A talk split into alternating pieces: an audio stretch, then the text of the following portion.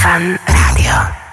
Šlak ma ide trafiť, lebo stále musím myslieť na ten Euro Disneyland, na tú rozprávkovú atrakciu. Viete prečo? Dostalo sa mi do rúk v sprievodcovi, v novom Bedekri, ktorý vydali k otvoreniu Euro Disneylandu, desatoro, ktoré vymyslel neľutostný zamestnávateľ pre svojich 12 tisíc, dobre počujete, 12 tisíc zamestnancov rozprávkovej krajiny.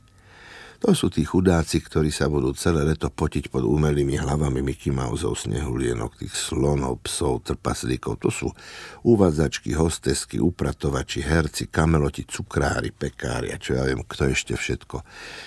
Tí ľudia, ktorí v pote tváre budú zarábať na našej spokojnosti z výletu do rozprávky. No ale musím vám to desatoro prečítať.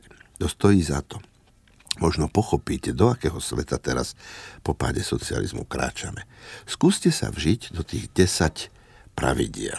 Poprvé, našim cieľom je kvalita. Po druhé, sme privetiví, zdvorilí a ochotní. Po tretie, usmievame sa. Úsmev je nákazlivý. Po štvrté, tvoríme tým, sme krdel orlov lietajúcich vo formáciách.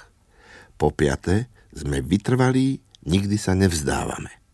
Po šieste, nikdy nehovoríme nie. Hovoríme, s radosťou vám to zariadím. Po siedme, sme nepoškvrení v obliekaní aj v hygiene. Po 8.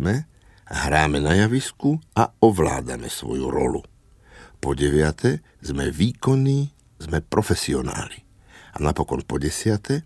našim cieľom je byť najlepší. V každom okamihu vydávame zo seba maximum a sme na to hrdí. Euro Disneyland počíta s 11 miliónmi návštevníkov ročne. Zamestnanci budú mať čo robiť, aby to desatoro plnili.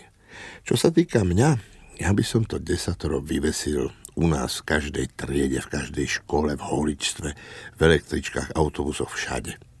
Na prvé počutie je to dosť krutých, 10 povinností. Možno niekomu aj na druhé počutie.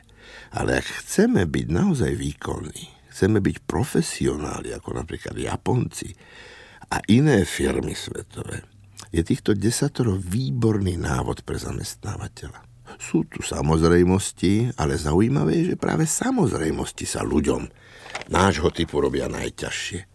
Napríklad taký kapitalizmus. Podívajte sa okolo seba, ako ťažko sa robí. A taká samozrejmosť. Veď je to ako vzduch, chlieb alebo láska. Šlak ma ide trafiť, keď si pomyslím, koľko samozrejmostí musíme ešte narobiť a ako ťažko sa nám budú robiť. Počúvate fan rádio v podcastoch.